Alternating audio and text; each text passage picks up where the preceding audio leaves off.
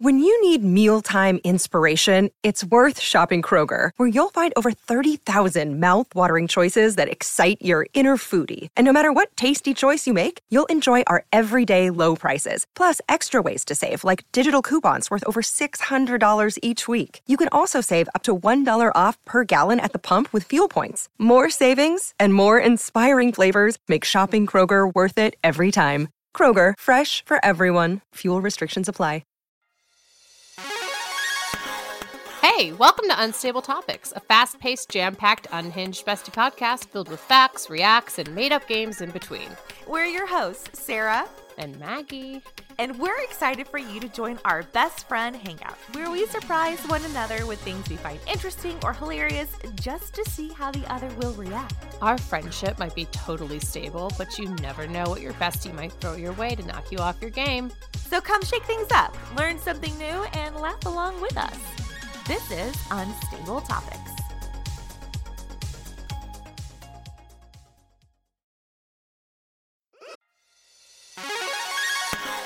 Hey, welcome to Unstable Topics, a fast paced, jam packed, unhinged bestie podcast filled with facts, reacts, and made up games in between. We're your hosts, Sarah and Maggie. And we're excited for you to join our best friend hangout, where we surprise one another with things we find interesting or hilarious just to see how the other will react. Our friendship might be totally stable, but you never know what your bestie might throw your way to knock you off your game. So come shake things up, learn something new, and laugh along with us. This is Unstable Topics.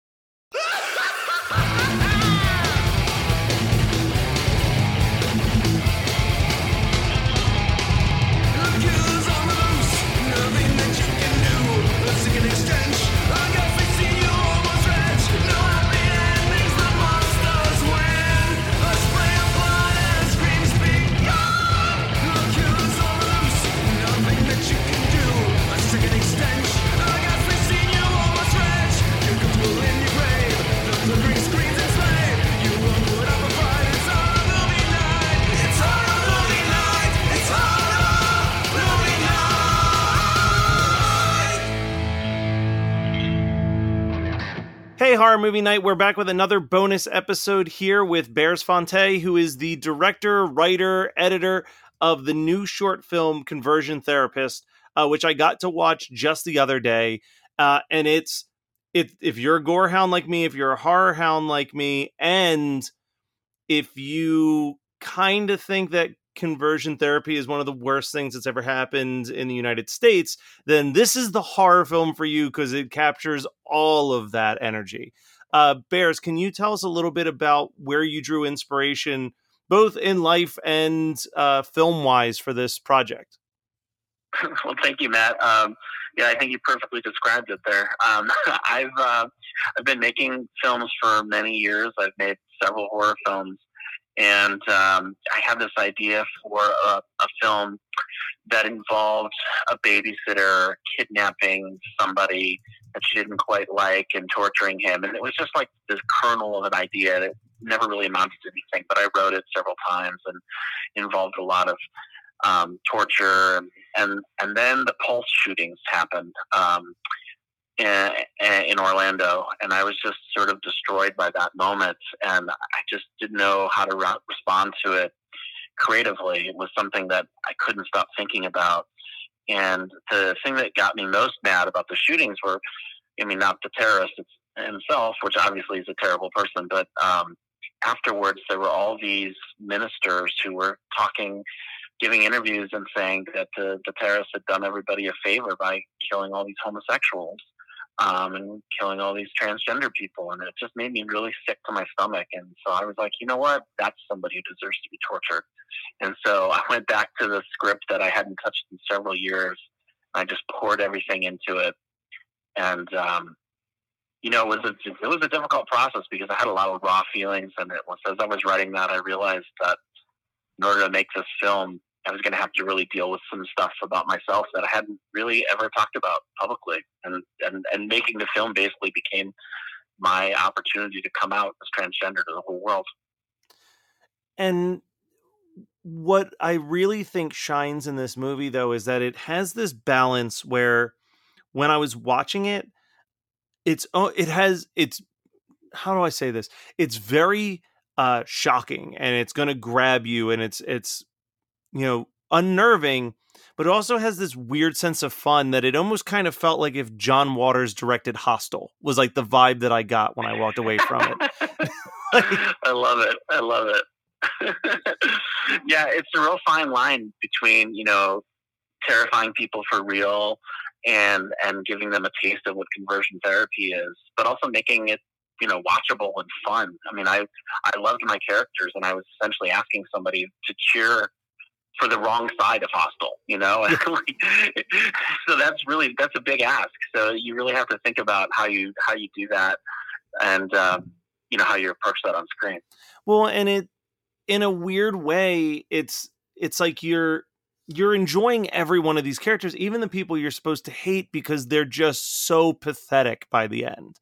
You know, like you like towards I don't want to spoil anything, but by the end, the person who's been kidnapped is such a sellout to all of his beliefs that it's almost laughable that and and you you kind of walk away going like that was enjoyable across the board. Like i was glad i got to see that dude get tortured but like he's still a memorable funny aspect to the entire concept well, it, you know, the first thing was having a great actor, uh, Michael Dickson, who uh, I had met through his work on Black Mountainside, was somebody I'd always wanted to work with. And so when I had this role, I was like, I need somebody with the gravitas that you're going to want to watch, who, when they do make that turn and they become a sniveling little, you know, I don't know, uh, failure at the end, you kind of are, you kind of get how he got there and, and really enjoy that that journey. But you know, I also think that most of the people with really extreme ideas um, are repressing some things that are pretty seriously, you know, hurtful to themselves in their mind. They, in time after time, we find out that some of these people who are members of really strongly anti-LGBTQ churches are actually gay themselves, and they and they just haven't dealt with it until it comes out, you know, like in the police police blotter. Yeah, no, exactly. What I also kind of like is you have this trio of uh, pansexual, pa- polyamorous characters, and each one of them, when I walked away from it, I felt like they all kind of had a um a different route that they wanted to take with this stuff. You know, like Justine is super aggressive and re- very very violent. It's a very like militant attack towards towards the uh, Ira, and then you have um, Selena, who a lot of the time kind of is saying like, "Please stop! Like, don't knock it off." You know, what I mean, like a little bit more, almost. I don't want to say forgiving, but a little less aggressive. And then in the middle, you just have Clay, who could care less. He's he's the most neutral of it, and I have to imagine that that was in a weird way an intentional look at the different types of ways that people react to things that upset them. I, I think that's true. Yeah, um, I think when people are, I mean, every relationship is complicated, and when you have a polyamorous relationship, it's obviously that much more complicated. So you have a trio and the way they interact. So if you've got something that is difficult for any one member of that trio. The other two obviously are pulled into it, and it's just the way that they respond to that, which I think changes the nature of that relationship. So, so Clay, you know, as as much as he could care less about Ira, he also is really want, wants to be there for, you know, the other two in the relationship and do everything he can to support them, even though he doesn't have a personal stake in this. Whereas Justine, you know, Justine is basically a sadist, and I think this is coming out of a very, very strong anger that she's got inside of her that um, that she uses this as an opportunity and probably goes much further than Selena ever would have wanted. Yeah, and and I think it's you know some of the humor with Clay specifically is that he's just kind of there. You know, I mean, like he, like, like he he almost reminds me in a weird way. I'm a huge Disney fan, a little bit of like a Kronk from Emperor's New Groove. Like he's just the muscle that will do what needs to be done, but he's not really invested in it the way that the others are. yeah, yeah. I think he. I think in the end, he he just wants to be allowed to continue to hang out with these two women. so he just feels very lucky that he somehow he won the relationship lottery.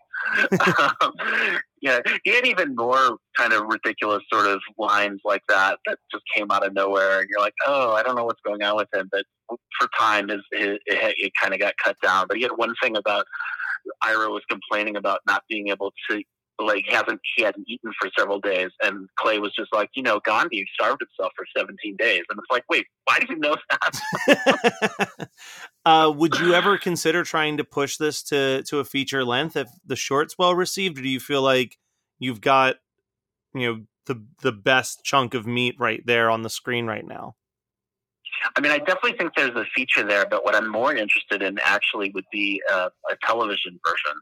Um, we sort of thought about it as like an LGBTQ A-Team, where they go out and they find these people who are creating turmoil in the LGBTQ community, and they're trying to like right the wrongs in the same way B.A. Baracus and the Face did, you know? Yeah. I, I mean, I could honestly see this short working in like a, if we did like an LGBTQ um Black Mirror season. You know what I mean? Like just yeah. just tackling just that side of the political spectrum and s- stepping away from the technology is going to take over your brain side of it. Um, where can people go to see this short right now? Like you were able to send me a screener, and I know that it's playing at a couple festivals. Can you talk about what festivals it's coming to? Sure. We're doing our U.S. premiere in uh, Austin at aGLIFF, which is the All Genders, Lifestyles, and Identities Film Festival. Uh, and then the week after that, September 1st, we're doing uh, West Coast premiere at Horrible Imaginings in Santa Ana in Orange County. And then a week and a half after that would be at Film Quest in Provo, Utah. And then NOLA Horror um, in New Orleans and Out on Film Atlanta. Um, two weeks after that, September 26th and 28th. So um, we're we're start we're just starting the festival route, and then we hope to release it on online to the whole world in about, in about a year. All right, guys. So if you live near any of those locations, especially if you're in San Diego, swing by and say hi to our buddy Miguel, who runs Horrible Imagines, Imaginings. He's and amazing. Miguel's one of the best people I've ever known. uh, mm-hmm and if you're not in any of those cities, keep your eyes open for when this will be released a little bit more publicly. Is there a website or anything that people can go to to keep track of not only the screenings, but when it will be made more readily available? Probably the best place is our Instagram, which is Real Rain Productions, R E A L Rain Productions, as in uh, taxi drivers. Someday a real rain will fall. and wash the scum and filth off the streets. That's fantastic. I love that name. Uh, well, thank you so much, Bears, for joining us. And please stay in touch. Next time you have another one of these projects, let's talk some more. Thank you, Matt.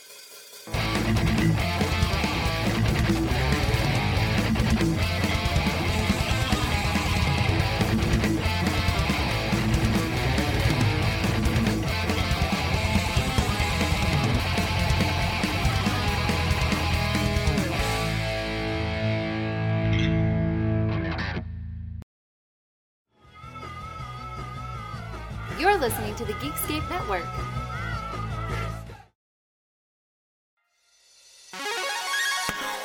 Hey, welcome to Unstable Topics, a fast paced, jam packed, unhinged bestie podcast filled with facts, reacts, and made up games in between. We're your hosts, Sarah and Maggie. And we're excited for you to join our best friend hangout, where we surprise one another with things we find interesting or hilarious just to see how the other will react. Our friendship might be totally stable, but you never know what your bestie might throw your way to knock you off your game. So come shake things up, learn something new, and laugh along with us. This is Unstable Topics.